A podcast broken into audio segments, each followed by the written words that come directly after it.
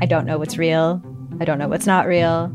Limited Capacity is a collection of six darkly amusing stories about the mysterious ways we interact with the internet and with each other. There's something going on with him. It's like an act. I don't trust him. What? You're staring at me like I should say something, but I, I don't really know what to do here. That's the whole name of the game. Don't talk about how the town isn't real. You understand?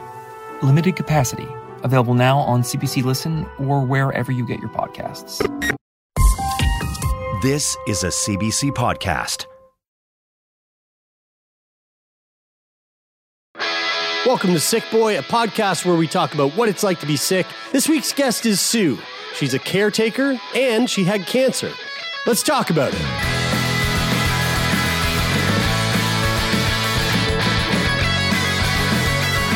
Well, I'm excited because I feel like this conversation uh, was is a long time coming. Uh, we Sue, we met.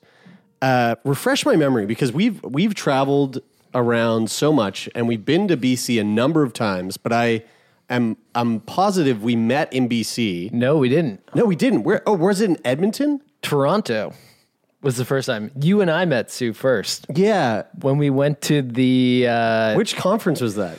whoa, what was it for? Again, I forget. Uh, Can it was Can Net. CanNet. Oh, CanNet. Yeah. Yeah, right. It was at the the the Lightbox Antique Theater. Tiff. That's right. Uh, Okay, okay. So, uh, right. That was the first time we met. But then we met again a separate time at another conference where the three of us were there. And me, Taylor, and Brian, me and Brian were like, "You got to meet Sue," and you were like, you were hanging out and having a coffee or something, like in oh, between Oh, at in the be- Starbucks. in between sets. Yeah, that's Yeah. right. Um, That was that BCPSQC. Yes, it was a Yeah, the very, acronyms are yes, it was a very it was the longest acronym that is it's the it's the most it's the most letters you can put in an acronym before it's completely unacceptable. it needs a vowel so you can Yeah. actually pronounce Yes, it. that's right. awful. all that to be said, And then uh, Sue came to our live show. That's right. That's right. Yeah. And and so why are we bumping into each other at conferences uh, around the country? Well, we're sort of in the same lane uh, in terms of of what we are being requested to to show up at these conferences for, in the sense that uh, you know typically the three of us are there to talk about the patient experience and and storytelling and the importance of storytelling when it comes to to um, to explaining the patient experience. But you're also there in, in a kind of similar sense because you are there speaking uh, as a patient advocate, um, and and so our cr- paths have crossed several times now. And I've I've just been really excited to have you on the show to kind of unpack all the work that you do and and I guess kind of dive into how you ended up where you are today in the work that you do. Because there's always this there's always a fucking story there. the story behind the story. That's right. I have one of those. Yes. So what is your story behind that story then? I guess like you like what it like you you you had quite a life in within the healthcare system, but what's the where does it originate? Where did it begin? So my beginning, uh, I guess it came from when I was a child, as it does with most people, and my therapist would like me to start there too, probably. But I was, uh, I was, my mom was a nurse and my aunt was a nurse, and it was expected that I was to become a nurse. Like it was one of those unspoken things in a family, right? Like that's just what we did. Um, and so I went through school and getting like really good grades in English and social, but kind of ignoring that part of it, and applied to nursing school um, in Edmonton. And I lasted uh, two years out of a four year program. So my family liked to joke that I'm half a nurse because I didn't make it quite through. So, you know, if somebody has like a slight injury or need of first aid, I kind of know what to do, but otherwise, um, I'm certainly not a full nurse. If And somebody needs to be intubated Yeah, no, that's not so much my thing. The- Yeah, right. You know, the trach with the pin from MASH. I can't do that. I can't do any of that kind of stuff. I think you just do it like they did in the movie or, or in the show, and, Yeah. and pretty much nail it. Yeah, Yeah, just just poke a hole in the throat, stick a straw in, and you're good. Mm-hmm. No, and see, that was part of my problem. I was like too, I was told I was too soft. Like I didn't have the stomach to be a nurse. And like the first year is fine because it's all kind of theory, but then you get into actually doing stuff to people and causing them pain. And I was mm. like, I was like terrible at it. Like I would hesitate before I had to give somebody a needle because I would be mm-hmm. thinking, oh, this must hurt so much. Like I couldn't disassociate that. And so I was I wasn't told overtly, but I, I figured out that I thought I didn't have the stomach to be a nurse. And when, in fact, now I realize if somebody had helped me back then kind of figure out those emotions and still feel compassion for people, you know, while I was caring for them, I think I actually would have made a really good nurse. But nobody really talks about feelings. in- That's really in interesting. Health I- profession. I, I think that's still true today. I had a I have a, I had a similar sort of uh, I had a similar sort of uh, crossroads when I started um, about a decade ago when I started working at uh, and managing the the yoga studio that my mom had opened, and I felt um, and at the time I was like 20 years old, like all I did was smoke weed and do yoga, and uh, and and. Uh, with you, Brian, and uh, Is that any different today? I mean, I do way more things above and beyond that. Sure, right, But at that's that right. time, it was boiled down to pretty much that. It's just that. funny to hear you say that so bluntly because it like I think back of you at that time and me and I'm like, yeah, it's a pretty Yeah, accurate pretty description. accurate, yeah. There's not much more to it than that. and uh, and and and because I was I was very like wide eyed and and you know naive about the world and the way the world works and everything. I was like I was really bummed that I had to um, that I had to charge people money. And uh, and and I was exp- I was having this conversation with my mom and, she, and I and I said I said I love I love teaching yoga I love doing yoga I love the interaction I love like explaining and and helping people learn and all these things but when it comes to saying like, "Hey, it, it costs this much money to do this," I felt really bad about it. And uh, and then my mom one day, and the reason that this, and, and I'll I'll kind of explain why this came to mind as well. My mom said, "Tay, we're not selling them cigarettes. Like we are, we're we're we're we're trying to we're trying to like give a service that is hopefully going to like help them and enrich their lives and make them feel better physically, mentally, emotionally, et cetera, et cetera." and uh, and and that just came to mind because like because you know I was thinking about your position and like and feeling that way that you know you are causing somebody pain. You know you're going to stick the needle in their arm, which like definitely sucks. I mean I've seen Jeremy get a needle and it's not a pretty experience. no. But ultimately, you know. They're putting that catheter in because it's going to help, and they're going to take it out because good things are on the horizon. And if they consider your feelings while they're doing that, they can probably explain what they're doing in a way that's going to be more comforting when they're actually doing that. You know what I mean? Like if if if they talk to you and consider that you might be really scared when that's about to happen, hmm. and they sort of like guide you through that experience and tell you why it's going to hurt and the benefits for for the the reasons why you're going to have to go through the pain, then it will mm. probably be easier for you to experience that. Yeah. imagine. So that so that's why that reminded me So, because because when you said you know if I had somebody there that said that like kind of brought you through that, it just reminded me of that. Yeah, I was I was the student nurse, you know, in the OR. You're all masked up, so you can only see from the eyes up, like now in the pandemic. And you know, mm-hmm. they see I my I would just all lost all the color in my face, and I was mm. about to, like kind of tip over to the sterile sterile field, and they're like, "Get this student nurse out of here!" And and so that happened a number of times. But the thing is, I, you know, I, people kept saying you need a thick skin in order to be a nurse, and I, I don't believe that being sensitive and maybe being thin skinned is actually a weakness. I actually see it as a strength now. Mm. I just think sometimes healthcare forgets that it should be a mixture of science and the humanities because you're mm. actually working with people. Mm-hmm. And I worry sometimes, I know I've heard this lots on your show, right? That idea that we are people, we're human beings first, we're not mm. diagnoses first, we're not, you know, patients first. And Yeah. and certainly, you know, if I zoom ahead a few years, when my youngest son was born with Down syndrome, I realized like I got reimmersed in the healthcare world, like in a totally different way. And this way was as a caregiver and a mother. And, you know, I, I, we still struggle with that, right? Getting health professionals to see Aaron as a person of value, not just as a Down syndrome. Mhm.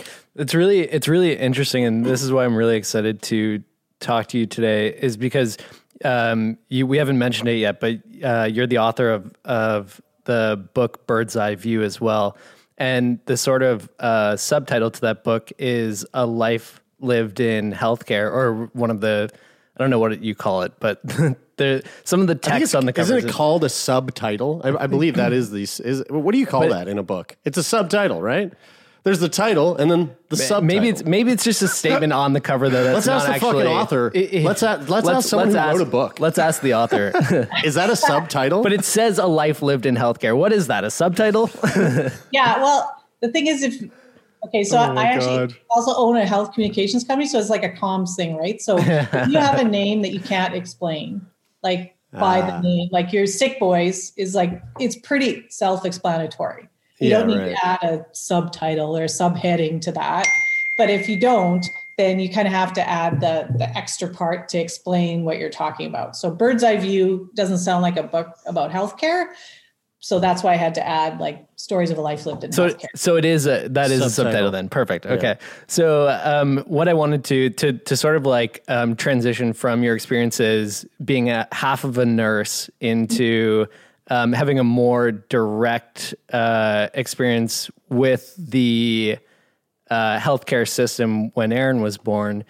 Um, it's interesting that that like there was this idea that as a human being growing up in a family with other nurses, that there was this sort of like expectation that you were going to become part of the healthcare system. Yet um, the the interesting part about your whole, whole story is that as a human being, you've kind of had all of these different experiences with the healthcare system just by nature of being a person on this planet. And so with the experience of of when Aaron was born and you found out that Aaron had Down syndrome, um, what was that like going from being somebody who had this like sort of very basic understanding of doing two years of a nursing program into this system where all of a sudden I'm sure there's a lot of decisions that you as an individual have to consider and make for the health and well-being of your son as he's being born. Well, I, I see it as it was like we were being thrown out of a boat into the deep end, right? With no, with nothing. Like there was nobody to help us. Like when, you know, we got Aaron's diagnosis and it was delivered in such a terrible way, which happens to a lot of families mm. and really puts folks, you know, in a place of, of weakness inst- instead of strength right? It's almost like we got thrown right to the bottom of the ocean and we had to figure out a way to swim back up again. And and it was it, it was I guess the baby I expected wasn't the baby I got. Mm. And so you have to what I feel like I had to do, I had to grieve for that baby I expected in order to accept the baby that I got. And you know, in writing the book, I realized, you know, the parts about Aaron is is I had to do a lot of self-reflection. It was really hard. And I realized the reason I was in such grief when he was born with Down syndrome was because of the way I myself felt about disabled people. And it's like super shameful to admit that. But there's a mm. lot of like, we need to look inwards to say, why was I so devastated when he was diagnosed with Down syndrome? And that had mm. to do with the way I felt about disabled people. So, on a personal level, it was really hard. And then the medical system compounds all that by the way they give the diagnosis, hmm. whether it's like prenatally, which is a whole other thing, or once the baby is born. You know, and it's often, you know, they talk about if you get testing, the risk of having a baby with Down syndrome. Well, you don't have a risk of winning the lottery. Like that's not a value neutral term. Like they don't say chance, right? Hmm. They they make it into a negative thing.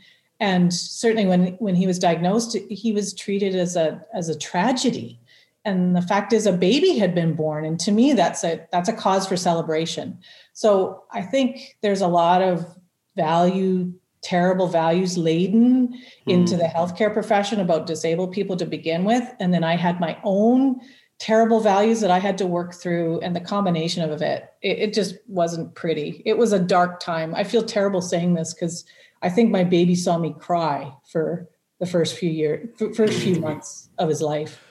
I, I think that's I think that that's a really I think that that's incredibly um, valuable for people to hear. Because like I'm because I'm hearing that and as somebody I don't have any I don't have kids and and and and I think that and I I don't think that there would be I don't think that there's any shortage of people especially people who don't have especially somebody who has no children and um, you know even even people who have children who, that don't have um, that don't have Down syndrome or aren't born with maybe like any um, any disability but especially people with no children will probably be sitting there and, and have like a lot of those same feelings. And would and, and I would and I would imagine would probably um, would probably um, I don't want to use the word naturally because I think that there's kind of like a blend of like nature versus nurture like what you know the, the whole um, like you said adding a adding the say the the term that there's a risk that you know there's an X percent uh, risk that you know your child uh, could be born with Down syndrome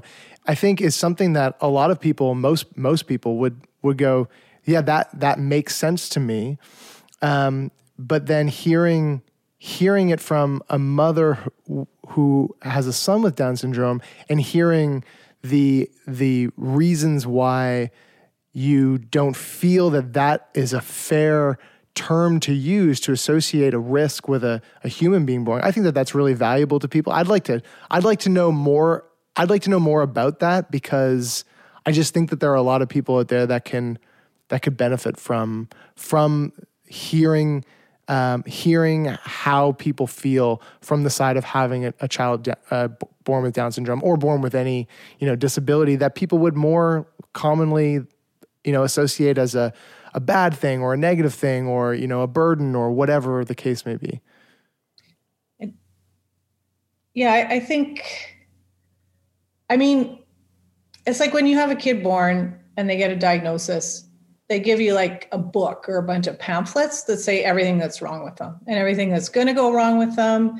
And we were given this book, Your Baby with Down Syndrome, and it basically listed every single possible thing all this health stuff, all this cognitive disability stuff, like everything that could go wrong with them. Mm. Uh, and that's how you start out your child's life.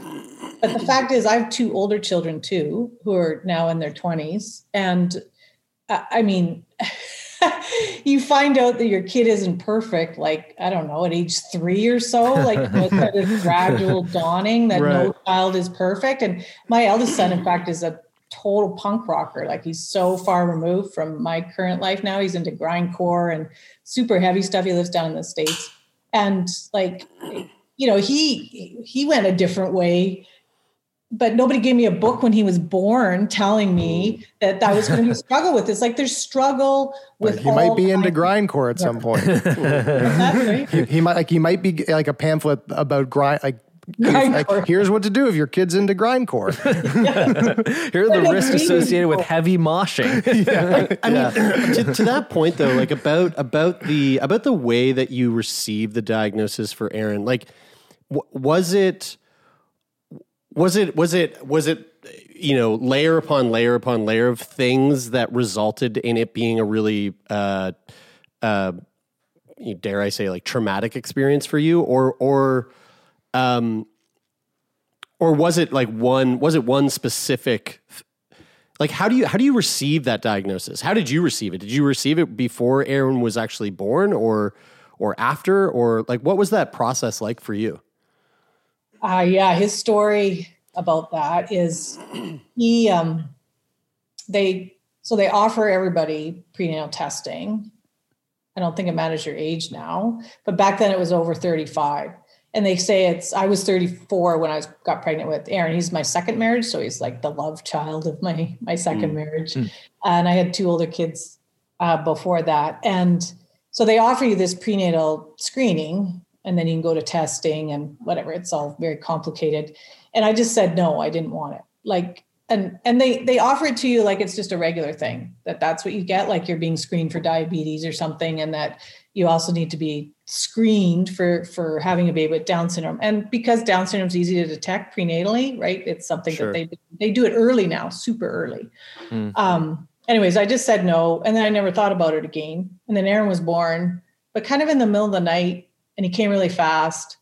And i kind of i, I i'm a bit of a granola that makes sense. Mom like i want to get out of the hospital as soon as i possibly could. And so mm-hmm. we left like early in the morning and nobody really took a good look at him.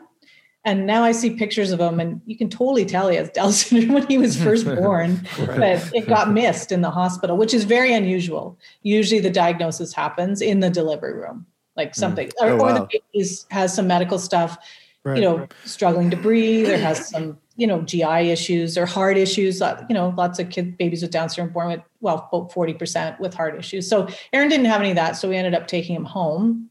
And but i kept looking at his little face you know when i was holding him and and nursing him at home. And you know he had this round face and his his ears are lower set. And i don't know he he he looked like he had down syndrome to me. I remember googling it like in the middle of the night.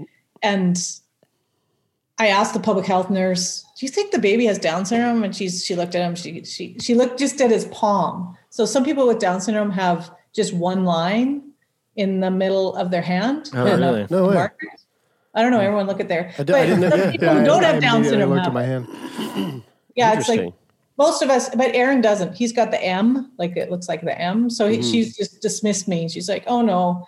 But then he he wasn't nursing properly, and I was like this super duper breastfeeding mom. Like I used to be a La Leche League leader. I don't know if you know La Leche League. They, they, No, they what's that? I know that leche don't is milk Yeah, milk exactly. in Spanish. This is a league of. Hold on, please unpack that because Yeah. I'm so cu- curious. What what is this? And can I join? the How does dairy. this It's the dairy league. yeah, it's it's like the it's it's a support group for moms. I mean, pretty left lefty support group for moms who nurse their kids, and I knew that's where that's kind of where my like-minded moms come mm-hmm. from. Mm-hmm. Lots of home birthers, and you know, like I said, granola moms. Granola. So Yeah. Yeah. I knew how to breastfeed a kid. Like I like I know how to do that. And Aaron was having troubles because he has a low muscle tone, which is something that comes with Down syndrome, right? So he was mm. losing weight. So he was below his worth birth weight.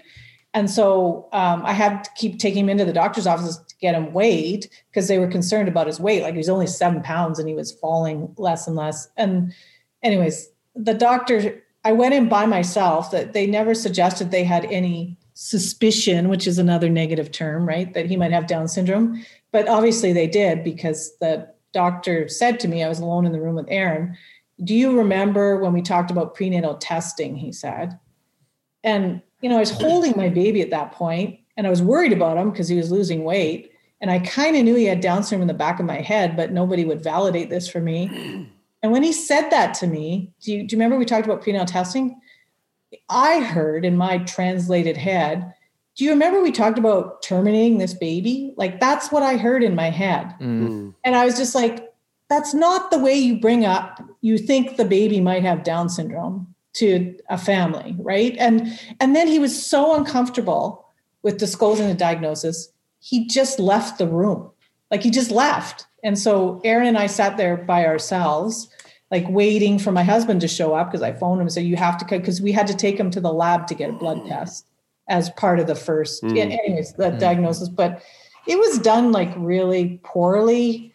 And I I think I've forgiven that doctor since then. I don't think physicians get taught how to disclose diagnosis well. Mm, yeah. How, how do you h- like what would be it's it's interesting because I'm I'm hearing you talk about this and I I think immediately like oh yeah that like that isn't the right way to do that. Or I could I could see I understand how that could be really hurtful to you.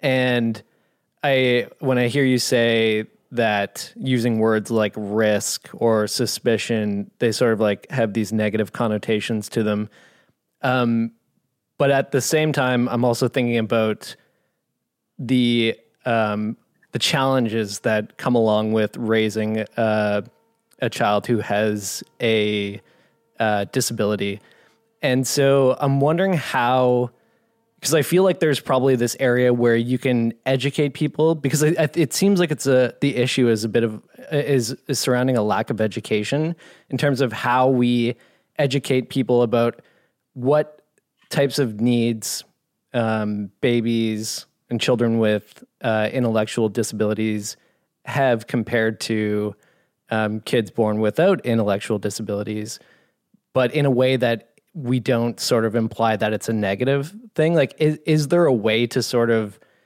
um, educate new parents on what they might be dealing with that is different, but not necessarily um, negative yeah. or worse?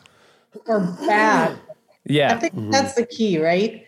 So it's different with Aaron, but it doesn't mean that it's bad. And I I tell you, 90% of our struggles, more than that, have to do with systems, health systems, education systems, and society about how other people look at him because he's got a visible disability, as opposed to him himself. Like, hmm. like I said, all kids are trouble. Like they're, Yeah, they're right. all Yeah. they're all a lot of work. Hmm. There's always something with them. And, you know, if you think of Down syndrome and any disability just being a natural part of the human fabric, and hmm. that's something that we just have in the world that adds to diversity, like it's a different way to reframe it as opposed to that it's something good or bad. Right. And I think the only saving grace of that is that you need to meet with other parents who are going through the same thing. And I know I've heard on your show this talked about a lot, right? Peer mm-hmm. support, the system mm-hmm. calls it, but those friendships kind of normalize things and and make it okay if you have each other. And that's really I think the thing that really saved me in the right. the the and the reason why i asked that question is because um so uh, my partner and i started yoga for people living with intellectual disabilities um a couple years ago called blissability. And i remember talking to somebody uh, uh, who is an advocate for people with living with intellectual disabilities. And they were saying that you know there's this fight for equality for people who live with disabilities but there is this sort of fine line um, in terms of like being able to access government assistance and funding that if you start saying that they're equal to um, and maybe equal is the wrong word but they were saying that the the the concern is that with equality may becomes like uh, go- lack of access to government funding and programs that support these people. So like for example if um, there's money going into uh, group homes um, for people because there's one of the challenges with the you can probably speak more to this sue but one of the challenges for people living with intellectual disabilities is is care after they um, sort of get a i think d- depending on the province could be above 21 to 23 there's not a lot of access to publicly funded care. So it oftentimes costs um, families with people who live with intellectual disability a lot a lot of money to get full-time care. Um, and some people need it and some people don't. But if you start saying that th- that they're equal and start pulling away some of that government funding and again uh, maybe equal isn't the right word um, defining that there is a difference is important in giving access to that government funding. So how do you like what is your perspective on that? And how do you sort of um, define that without saying that those people are less than what I think we all need support, right? Like I think everybody needs it and we all need it at different levels, whether you have a disability or not. And in fact, we've always been really open with Aaron. He's he just turned 18 last week. So um, he's he likes to talk a lot and he's done lots of advocacy work on his own. His mother tries to step aside now. So then that's a whole other thing, right? That you know, talking about me as a mother is different than talking on behalf of Aaron. So, mm-hmm. but I can say we've talked to him about having Down syndrome. He understands he has Down syndrome. And he says he doesn't have Down syndrome, but he is Down syndrome. That's what he told told us. Mm. Is Down syndrome. So for him, and everybody's different, that is part of his identity. And that's mm-hmm. not something I know I've even heard of families who don't tell their kids they have Down syndrome, right? Like they so I think you know, part of acceptance is celebrating like that difference and acknowledging it. And we've real that's been our family philosophy that way. And you know, I think it's not about being equal. It's more about an equitable thing. And God help me in this pandemic. This has come up as a huge issue: is health equity, uh, Yeah. especially for people who are high risk for COVID. Um, it's about valuing people as human beings simply because they're human beings, not hmm. because they contribute to the economy or they have a certain, you know, they can like achieve so high. But just if we could just start with that, you know, everybody deserves to be valued and loved and cared for and accepted and hmm. celebrated just on the very fact that they're human. Mm-hmm. Yeah, and I and I I'm I'm kind of like, and and I I think you're right there that Brian the way that it really is just like it's a little bit of a semantic issue there. Like if you take a because like you know everybody is you know it's not a it's not a hard argument to sell at least to us anyway that that everybody is equal, um, regardless of anything, but that like you know some that this this community over here, which might be lower income than this community over here, like this community needs a little bit more support Yeah, with equity. funding Yeah. for their for whatever sports programs, blah blah blah blah blah.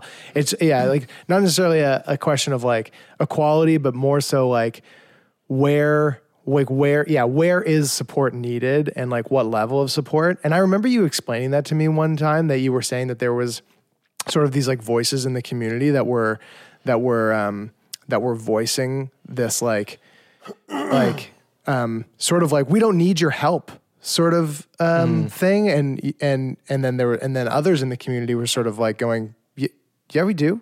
Yeah, in the same community. in yeah. this in the same in the same community going yeah we yeah we do. Like what like don't say that.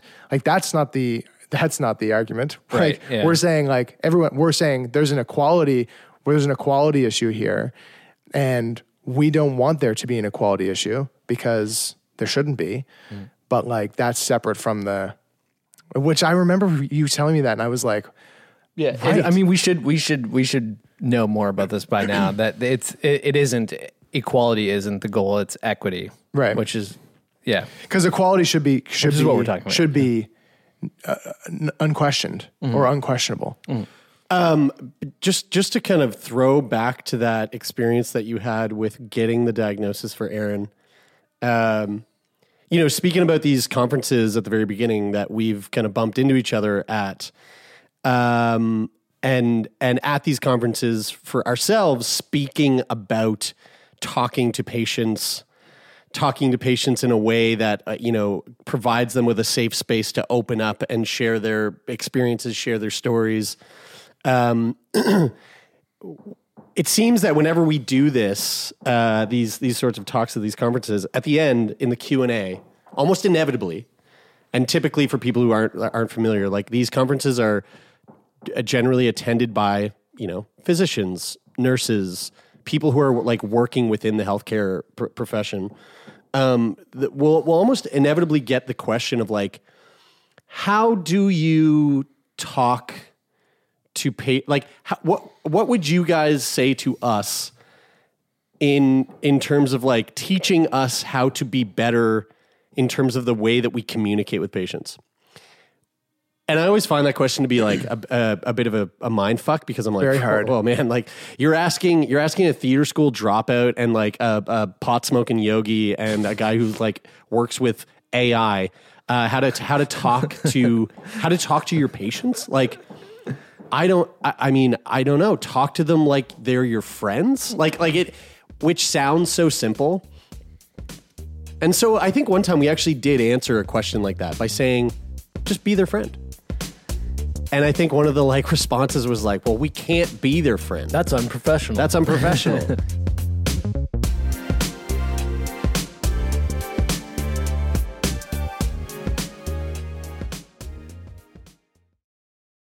Hi, I'm Jesse Cruickshank. Jesse Cruickshank. I host the number one comedy podcast called Phone a Friend. Girl, Let's phone a friend. Not only do I break down the biggest stories in pop culture with guests like Dan Levy and members of NSYNC, I do it with my own personal boy band singing jingles throughout because it's my show. It's your show, girl. New episodes of Phone a Friend Yeah. drop Thursdays wherever you get your podcasts. So work it, girl. Yeah, work it. Okay, that's enough.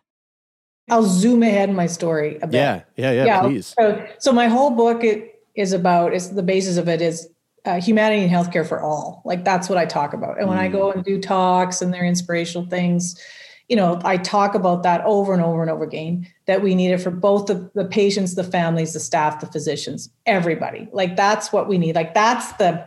I'm so angry at the health system right now because of the way it's responded to the pandemic, and not the health professionals, but the higher ups, right, the administrators.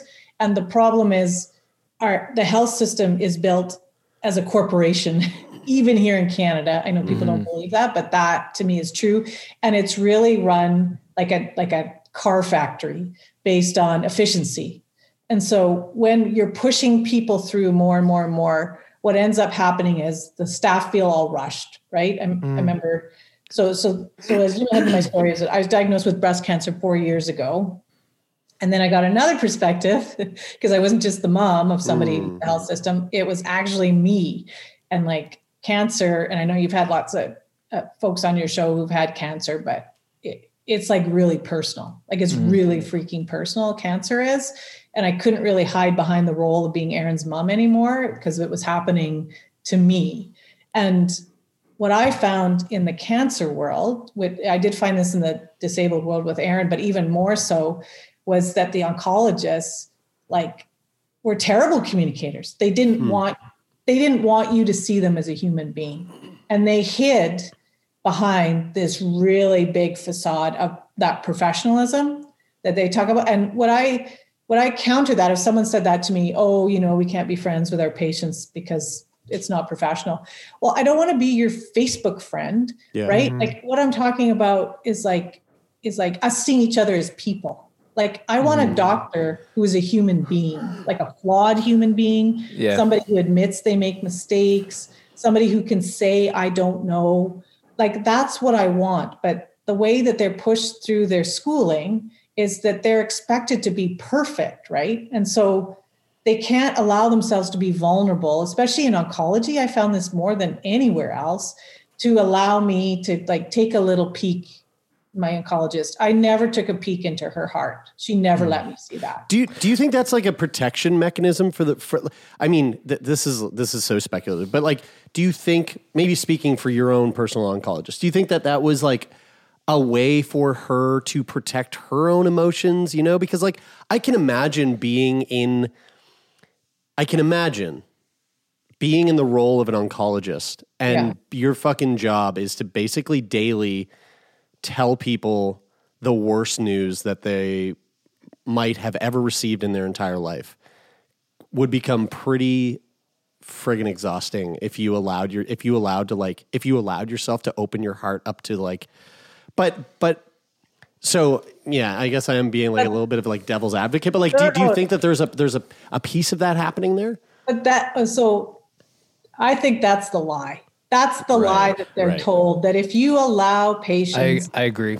to get to know you and you allow yourself to be vulnerable is that you will burn out because you'll just give everything to your patients and you'll have nothing left for yourself. But in fact, there's research that says the opposite is true that if you if you disconnect from the whole purpose of healthcare which is caring for other people and you start treating people like they're in the car factory right? And being very formal and and not letting people peek into your heart. That's actually what makes you burn out mm. because the mm. meaningful purpose hopefully that's why you started healthcare to begin with is because you wanted care for people is actually gone. Yeah. and so i think it's a it's a ruse. It's they want you to think that so you're more efficient because i think they just want to push people through as quickly as possible but the mm-hmm. fact is sitting and listening and validating what patients say and like that's your so i get mad about this because that's your freaking job in healthcare. Yeah. That's why you mm-hmm. sign up for it. You're not a scientist, you're actually working with human beings. And I think that's where the struggle is between the science piece of it and the humanities piece mm-hmm. of it. Yeah, And if that's you where wanna- the answer to s- a better world in healthcare lies too. I believe it's in the humanities. Yeah, mm, if if you want if if if if that is if that is the if that is the tact that a that a physician is taking, it's like it, it- it's like at some point there kind of has to be a there kind of has to be like a hey this job isn't just being fascinated by how can like how cancer cells duplicate. It can't be. Like it has to be that but it also has to be the ability to speak to people mm-hmm. because if you are in that if you if that if you are in that role you know it's like it's like you know like whatever like you know we could we could all sit around here and have like really fascinating ideas about you know the things that we talk about on the podcast. But if one of us got onto the mic and and was like I can't speak now because there's a mic in my face it's like well I can't do this job anymore mm-hmm. because I'm not good at this part of it and this part is crucial. And in healthcare if you are in you know if you're a researcher and you don't have to talk to people you know by all means go ahead and be be you know head in the book scientists science facts all mm-hmm. that all the time but if you are talking to people there has to be you have to be human. It's it's interesting because my so when my mom uh, was going through her cancer diagnosis, uh, there was so my my mom um, raves about the oncologist that she had. He was the best thing that could have ever happened to her during her uh, cancer diagnosis, and and the reason why is so I've asked my mom about this a lot uh, because I'm fascinated a- a- about what made him so good. And I, I met him a couple times and he was an amazing person, like super charismatic, uh, really funny. He was a young Irish guy, actually. And uh, That's- that- and- that's it yeah and, He was a so leprechaun, wasn't he? he? was like just a really sweet guy, Dr. O'Malley. Oh, of course, yeah, Of right. course. really, really, really sweet guy.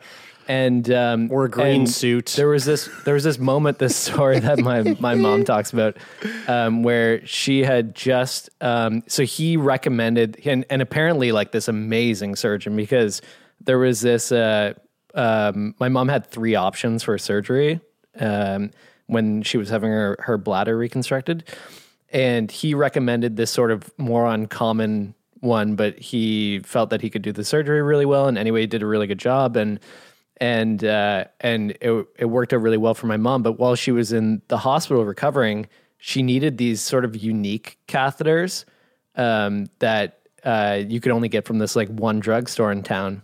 And it was a Saturday morning, and um, she needed to self catheterize, and uh, and she was out of catheters in the hospital, and so they were calling everybody around town to see if th- she could get them anywhere, and they called the oncologist to ask him about them, and and he was like, uh, fuck, I know I have some at my office. So he, on a Saturday when he wasn't working, drove to his office, got them, brought them to my mom in the hospital and helped her like get everything figured out.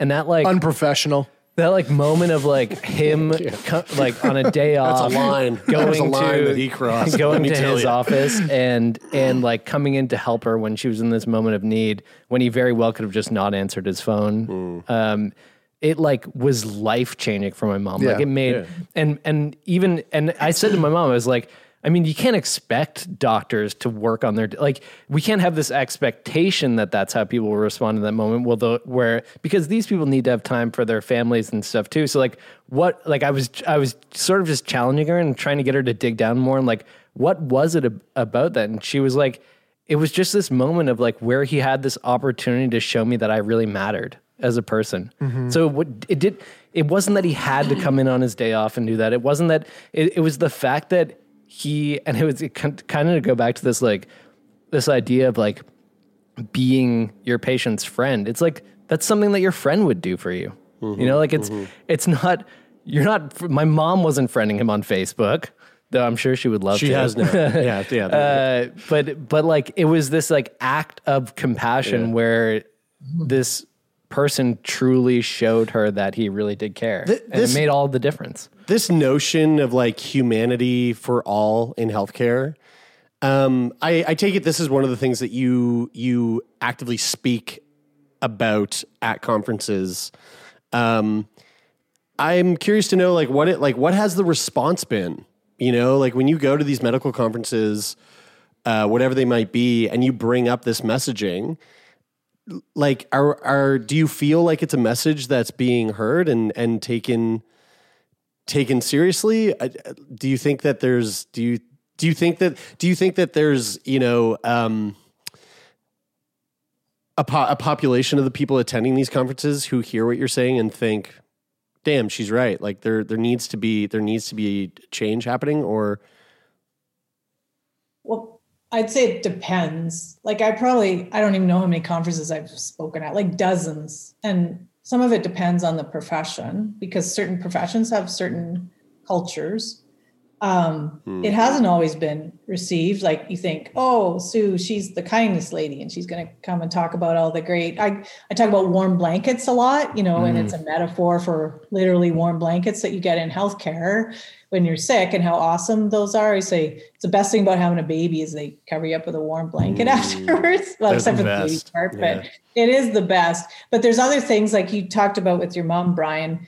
That was a warm blanket to me. Mhm. And those are the things that you do that are over and above what that's what it has to be an action, right? It has to be something that's that's actually done, but it can be something really simple too. And I do talk about the simple things because I worked for children's hospitals both in Edmonton and here in Vancouver, like to try to improve the family experience in the children's hospital. That was my job. I was like mom in the hospital, and I did a lot of storytelling and sharing stories. So, you know, and so sharing a story like your your mom had, at explaining about how this made a huge difference to her. Like it might not have even been a big deal for the doctor to do that. I, Yeah. you know, but for her, it was like this pivotal moment. So Mhm. I try to talk about like even when you're walking around in the hallway, most hospitals are really busy places and people are in a hurry and you know, and the you can see the patients and families there and most of them are lost, right? If they've never been there before, they're kind of mm-hmm. looking around like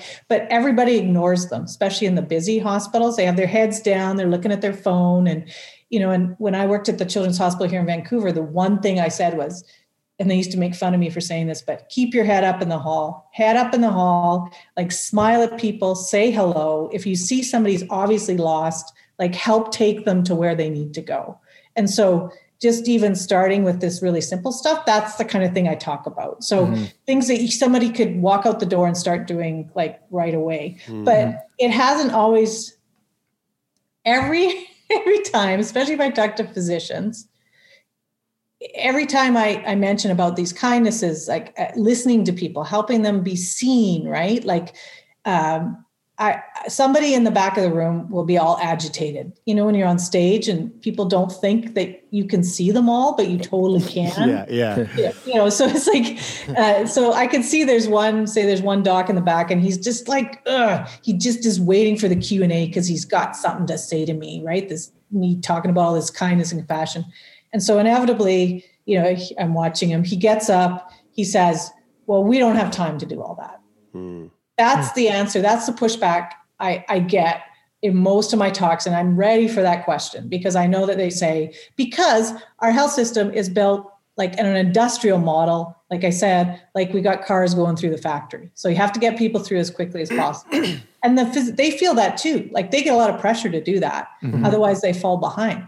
And so one thing I heard from a nursing prof, she she told me, you don't like you don't take the time out of your day to do that. You make the time because that kind of demonstration of compassion, that is healthcare. Like Mhm. that Yeah. actually is your job. Yeah. Um, but I've had other audiences that have not been open. And in fact, I had a terrible experience talking to emergency department staff who were very hostile to my message. And I'd say I got heckled. I'd never been heckled before. It was pretty bad. Like it's kind of a mob mentality.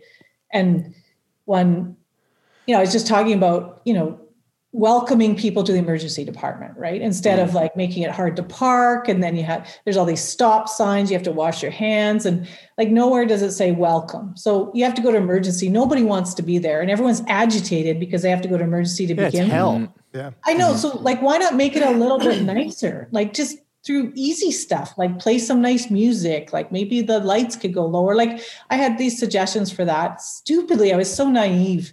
In and i had shared some of aaron's story experiences in the emergency department too which is like the worst thing because afterwards i felt like i had betrayed him in a terrible way. Hmm. But this nurse got up male nurse and said i used to work in the military. And i'm like oh shit i am in like deep trouble like when he got up to say that i was like Yeah, and I was like standing up there. I was like, okay. He said, you patients expect hospitals to be like hotels. You think the H on the hospital stands for hotels. And then once he said that, other people started to get up and mm-hmm. and like they were like relive. I was like the epitome of every awful patient who'd come in drunk to the emergency department who, you know, yelled at them and abused them, which is not okay. I'm not saying that's okay, but they mm-hmm. just all this anger came out. And one nurse even said to me, she said, if a patient's mean to me, I'm just mean right back at them, she said. That's what she said. Mm-hmm. And I was like, oh my God, like these people, the environment they work on, like they have like depersonalized patients so much. Yeah.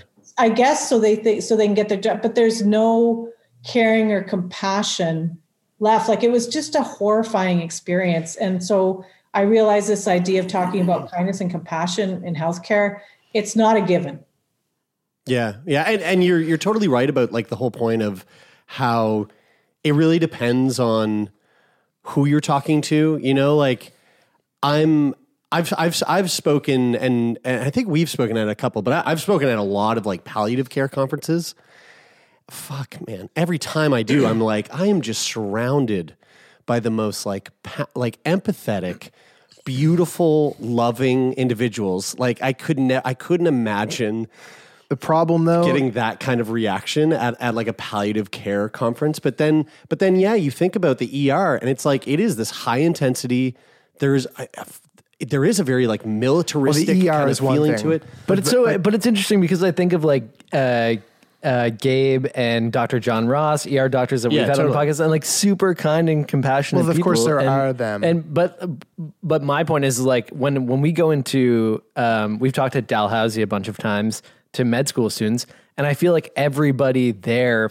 It feels like they're all there for the right reason because Mm-hmm. they want to make this world a better place. They want to provide the, the, the, good, high quality care. The problem with and Sue, this has kind of been something that's been on my mind since you mentioned it for like ten or fifteen minutes ago about about it the system running like an industri- like Yeah. an industrial company and and and the fact is is that it does and it also doesn't in the way that efficiency is not efficiency when it sacrifices quality and so and so I think it, it seems to me, and, I, and I'm not going to say I have a solution to this, but I have a bit of an anecdote to share to, to maybe shed some light on. It's something that I've talked to both of you guys about, um, but I don't think I've Mhm. ever shared the details of it on the show. But I thought you were going to say this. um, so I, I mean, efficiency. You know, it's efficient for me. it- you know, I might think it's efficient for me to kick shit under the under my couch.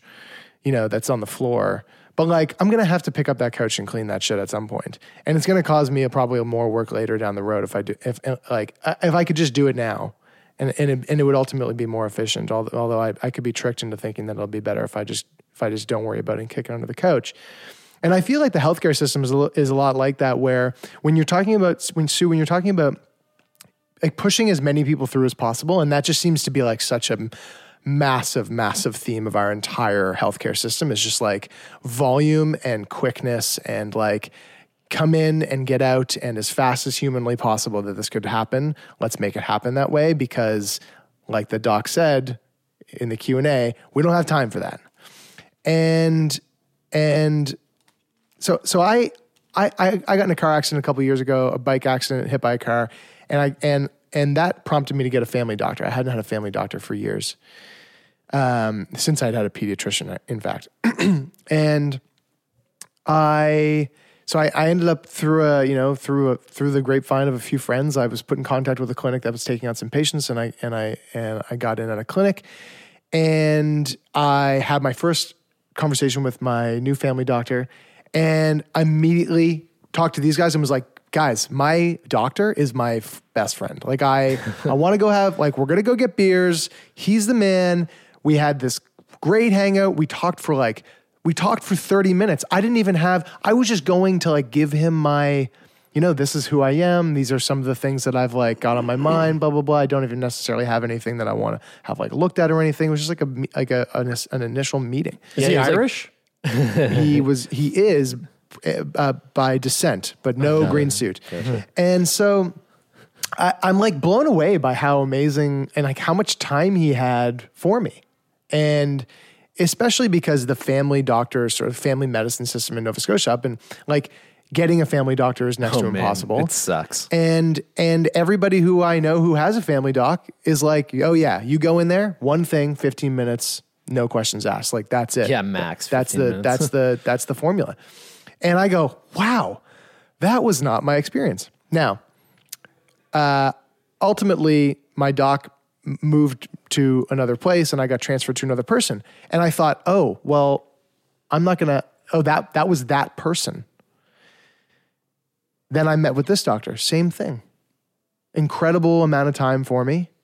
And then I found out through Kyla, my partner, that the clinic that I go to is part of a pilot program in Nova Scotia of a handful of clinics where you don't bill MSI, which is like our, you don't bill per session. All the doctors, all the family doctors there are on salary. And and it was like, oh, that simple fact that they're on salary. So like now you sacrifice now, now I, I, I've in, in that in that idea of efficiency, I, I think to myself like, well, what, so you are inevitably going to give up. You're going to see less people in a day, if, but If you're chilling doing science experiments with your uh, Right. patients. Right. Because we threw some nitrous, uh, some liquid nitrogen on the floor and it was really fun. And, and, and, uh, Another and, story. and I thought like, but the quality is such that I know that my doc has time for me and that my doc will make time for me if something is if I really need to. And and and he- left me going, "Listen, it's usually 2 weeks to book, but if you really need something, if you really need something, um, Thursdays you can you can pretty much show up here and get in. And if it's like urgent, any day, like a day or two max. And like if it's serious, we can get you in, no problem. Don't worry about it. And it, sorry, Brian, is that an Yeah, issue? okay. No. Okay. Um, and then and and so I'm going, oh my god, oh, oh that's that's so amazing. So now, does it does it make things ultimately more efficient that I don't feel like I need to go to see the doc for every little thing because I know I'm going to have this short amount of time and I'm going to have to, oh, like I've got this little thing. I, I'm going to have to make this appointment because I've got this little thing. Now I feel like because the level of care that I'm going to get when I do go, that I am maybe less of a burden in terms of like, you know, maybe financial burden or a time burden on the whole, whole system because of this efficiency thing. And, and I, it just, it just like makes me think about the idea that a system is efficient just because it churns people through it at an effect at an eff, uh, quote unquote effective rate. Like can we trade can we trade the amount of people that we see in a given day for quality spent with that person? And ultimately can that shift the economics that we are so beholden to because that's the problem ultimately is the economic mm. impact of it I, I think, and just an add to add to that too. I think I think it's easy to find a solution. There, there. I think there's a lot of solutions out there to fix what is wrong with the system right now. Wh- One very easy one is an attitude change by the people who are administering care, in the sense that it takes a very small amount of time to make somebody feel like they're being heard and like they matter or So- seen. Yeah, so- that, so that notion just- that there's not enough time. How is there not Ju- enough fucking so just- time but to just- just smile just at to- someone? well, right? that's- like that's That's it. Yeah, that's, that's, a, it. That's a really good point. But one one quick thing that made a world of difference for me when I was so surprised about this. I had my wisdom teeth taken out by my dentist a couple months ago, and uh, the day after I had them removed, my phone rang, and it was the um, oral surgeon, and he was like, "Hey, I'm just following up. Just wanted to see how you're making out. Do you feel okay? Any problems?" Like. everything's okay. And and I hung up the phone. It took like it was like a minute long call. I was like, yeah, everything's good. Thanks for calling. And like I was like, wow, that's incredible. Like he's thinking about me the next day. That's Yeah. wild. It's and it, little things. And it made such a difference to to me that he took that one minute to to give me a call. I think knowing you have a doctor that has your back is like very calming, right? Like I, I remember my doc, my family doc, who actually is the one that gave me the cancer diagnosis, she would just phone me kind of randomly and say, like you said, Brian, like, how are you doing? Like, and I swear it took her two, two minutes, but the effect on me, and I think this is about like changing it i'd like to think about it being relationship based care. Like it's about two human beings having a relationship together. Mm-hmm. And i talk a lot in my book and people think i'm off my rocker but i actually don't care. I think that healthcare should be about love. I like i think that's the key that's the core of it that nobody talks about. It's like not mm. oh that's like super unprofessional. I'm not talking about like romantic love or sexual love. I'm talking about caring for each other as mm-hmm. human beings. And to me, you know, I've been talking a lot in this pandemic about burning the whole thing down and what a disaster it has been, especially out here in BC. And they're just like, just the way the problem is the, the the values are misaligned and a lot of it does have to do with how physicians are paid and that it's based on the get the pay when i was in for radiation therapy i had to go in for 20 days i remember right at the beginning the therapist said to me we have 12 minutes to get you in get you positioned you know under the big machine like get you know put the they draw all over you and stuff like put the rays on get out of the room like zap you and then you get up and leave and what that said to me was, I better not like, I don't know, start crying or something. Yeah. Or like Mm. be having a bad day because there's no wiggle room for that in the 12 minutes. Like Yeah, there's no, it's yeah, just, you You'll know, throw a wrench in the whole system. yeah. I just, and I think that we've lost our way in healthcare if we're thinking about people like that. And I think it actually, it, it harms the healthcare professionals too. Mhm. They, you know, most of them do want to care.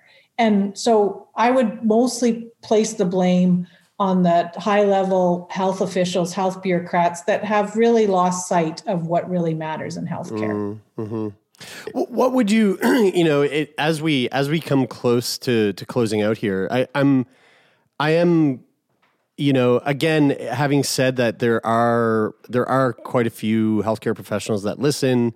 Um, I think a lot of them are like similar in similar age to us, you know, like on the on the younger side, twenty five to thirty five. Like, what would you say to those? to those folks who are like freshly getting out of med school and and starting the residency or like you know the ones that haven't become jaded the ones that haven't that haven't sort of like become desensitized to the the environment that they're going to inevitably be spending so many hours in um like what is the what is one of the things that you you wish you could say to all of them that really sticks I'd say be kinder than you think is even necessary. I'd say that. Um, I'd also say, and this is something that you do so well on your show, is the listening to patient stories, like to see people as human beings. To, you know, I talk to med students, and I brought Aaron came in once and did a speech. He spoke about having Down syndrome to a bunch of med students, and it was interesting to watch them because some of them were kind of like a bit horrified. Like they, I could tell in their faces they'd never met anybody who was disabled before Right. or had Down syndrome. Um, but then there were other ones who afterwards really tried to connect with him. So uh, we live in Vancouver now, but we used to live in Edmonton. And so he was wearing a, a Edmonton Oilers like T-shirt, and so uh, a few of them came up to him afterwards and like high fived him and fist bump and and said, you know, kind of gave him a hard time about his T-shirt and like really just like connected with him as a human being.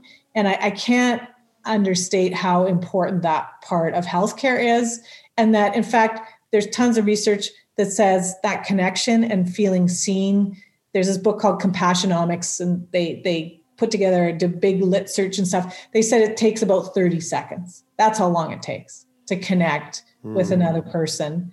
and so I would suggest that the whole, if I was in charge, I'm waiting for the call, right? So that I can be in charge of healthcare mhm. in Canada, but it hasn't happened yet. I'd say that we need to make more space, safe spaces like you provide for your, you know, the folks that are on your show, uh, for patients to share their stories and actually for health professionals to do that too. You know, Mhm. they need to do that for themselves as well. And I think that's the biggest thing that's missing is the mm-hmm. space for that, including giving feedback, right? If something's mm-hmm. gone wrong, feeling safe enough to speak up, and that's a patient safety thing, right? And I just think that we're we we are missing that, that we're seeing people only as numbers and data, even the way they talk about the pandemic, like cases and deaths. No, those are people sick with COVID and people who have died of COVID. And this depersonalization is not doing any of us any favors. Like we have to get back to that personal connection and and dare I say the love part of healthcare. I think we're losing we're losing it and it, it it's very disheartening to me. Um, Sue, I, I just have uh, I have one more question for you. Um, I'm curious to know. Um, so you are you've you've just you've just had your baby. Aaron's born, and and you you have been given the diagnosis that he has Down syndrome, and you're given this pamphlet. And yeah, the pamphlet has like, hey, these are some things that that you know might be challenging or might be different about um, about having a a baby with Down syndrome. What are what are the what are a few of the bull, uh, what are a few bullet points that are missing from that pamphlet that tell a parent that that you would like to see on a pamphlet that's given out that says, you know, like here are the like three most like positive beautiful things about about the like potential and um you know humanity of your baby. I'd like the pamphlet to say, uh, congratulations, you had a baby, not I'm sorry. This is a tragedy. I think often the joy of a baby being born who's sick with for any reason, right? You know, gets taken out of the delivery room and how painful that is to families. Like he talked to someone who's got a kid who's 40 and they still remember that day. Like it's a really traumatic day. So I think congratulations. And I think like like you do, sharing stories of families about what life is really like to have a kid with down syndrome which isn't the statistics about heart and you know heart conditions and and all the bad things that can happen like why not provide a balanced view you know not that kids with down syndrome are happy all the time. I don't know where the hell that came from. That's like not true.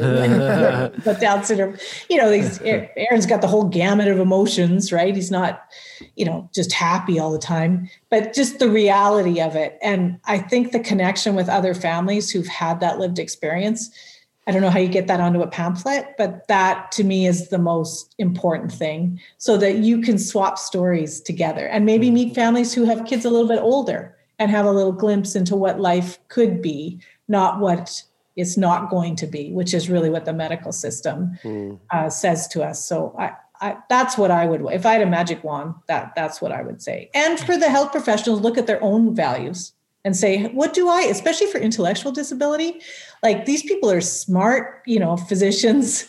The smartness is really important. Making a lot of money is important to them. Like you know you think about their own intrinsic values. And what do they think about people who have lower IQs right? And mm-hmm. how really maybe they need to do some thought about what that you know their own intrinsic values and how that's being manifested in the way that they talk to families. I i think being as value neutral as possible is is really important. Mm. QR codes. That's how you get that into a pamphlet. and that's a lot that's a big yeah. big Yeah. Uh, Sue Robins. Family uh, stories here. Yeah, Sue Robins, Scan patient QR code. advocate, author of Bird's Eye View: A Life Lived in Healthcare. Um, again, so so glad that we got an opportunity to sit down and and chat with you on the podcast. Uh, and and let just let our listeners know you're pretty active uh, on the Twitter sphere. Let our listeners know how they can sort of stay up to date with uh, with the important advocacy messaging that you're you're constantly putting out there. Sure. Um, well, my website's my kind of main landing spot. So it's suerobins.com, uh, but it's Robins like the bird, which is why my book is called Bird's Eye View. So it just has one B, R O B I N S.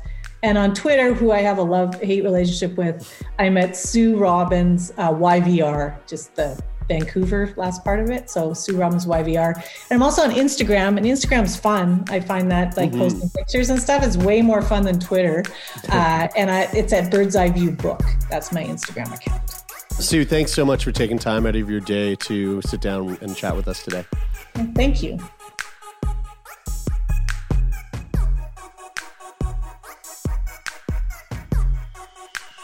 All right, there we have it. That was our recording with our friend Sue Robins. Yep. Thanks for thanks for filling in the last name there. Uh, you're welcome. That's what I'm here for. Um, and I, I, I really, I, I really do, I really did l- love talking with Sue. And, um, and like we said, we, we met Sue on a nice little, um, on a nice little, um, event that we did on Clubhouse with some, with some great folks talking about resiliency in, in, uh, in healthcare in Canada. Not And, true uh, though. We met Sue at a Oh, that's conference. right. Oh, that's right. We sorry. No, right. It's- That's what we said in the show that we met Sue at several Yep. different places, and Yeah, we we met Sue all over Canada. and we we've been with Sue. We we tour with Sue.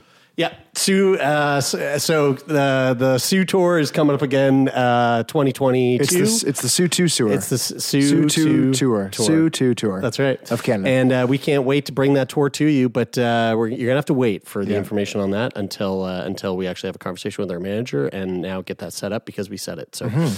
uh, folks, we appreciate each and every one of you, and we would appreciate you more if you pressed the follow button or the uh, the like button or whatever button exists in the platform Rate, that you're using. Review and subscribe. Right, review, subscribe, as uh, someone once someone once said, Daddy Kev. to us, and uh, and we would love that. And also, uh, you can listen to us wherever you find fine podcasts, like the CBC Listen app or Spotify or Apple Podcasts, or whatever the fuck. And if you have any fun feedback um, that's uh, either funny, highly critical, um, or a learning opportunity for us, uh, or just some fun fan mail, Keep the boring shit to yourself. keep the boring shit to yourself. But everything else you can send to letters at sickboypodcast.com. And uh, maybe with your permission, we will share that on the show and read it to all of our sweet potato fans. And, And, if you and maybe without your permission, and dox you while we're at it. Right, yeah, we might give out your So uh, address, including your postal code. Uh, right. and if you want to be on the show as a guest, you can go to sickboypodcast.com slash contact, fill out the form, and maybe you will be one of our sweet, sweet, sweet, sweet guests. Sick Boy Podcast is brought to you by myself, Jeremie Saunders, Taylor MacGillivary, Brian Stever, Lauren Sankey. Our manager is Jeffrey Lonis. Uh, sound design by the lovely, beautiful, handsome Donovan the Meerkat Morgan. The theme music for this week's episode is brought to you by Take Part, just like every Monday episode. And uh, that, Is it for this week? my name is Jeremy, My name is Taylor. and this is Sick Boy. Brian's not here.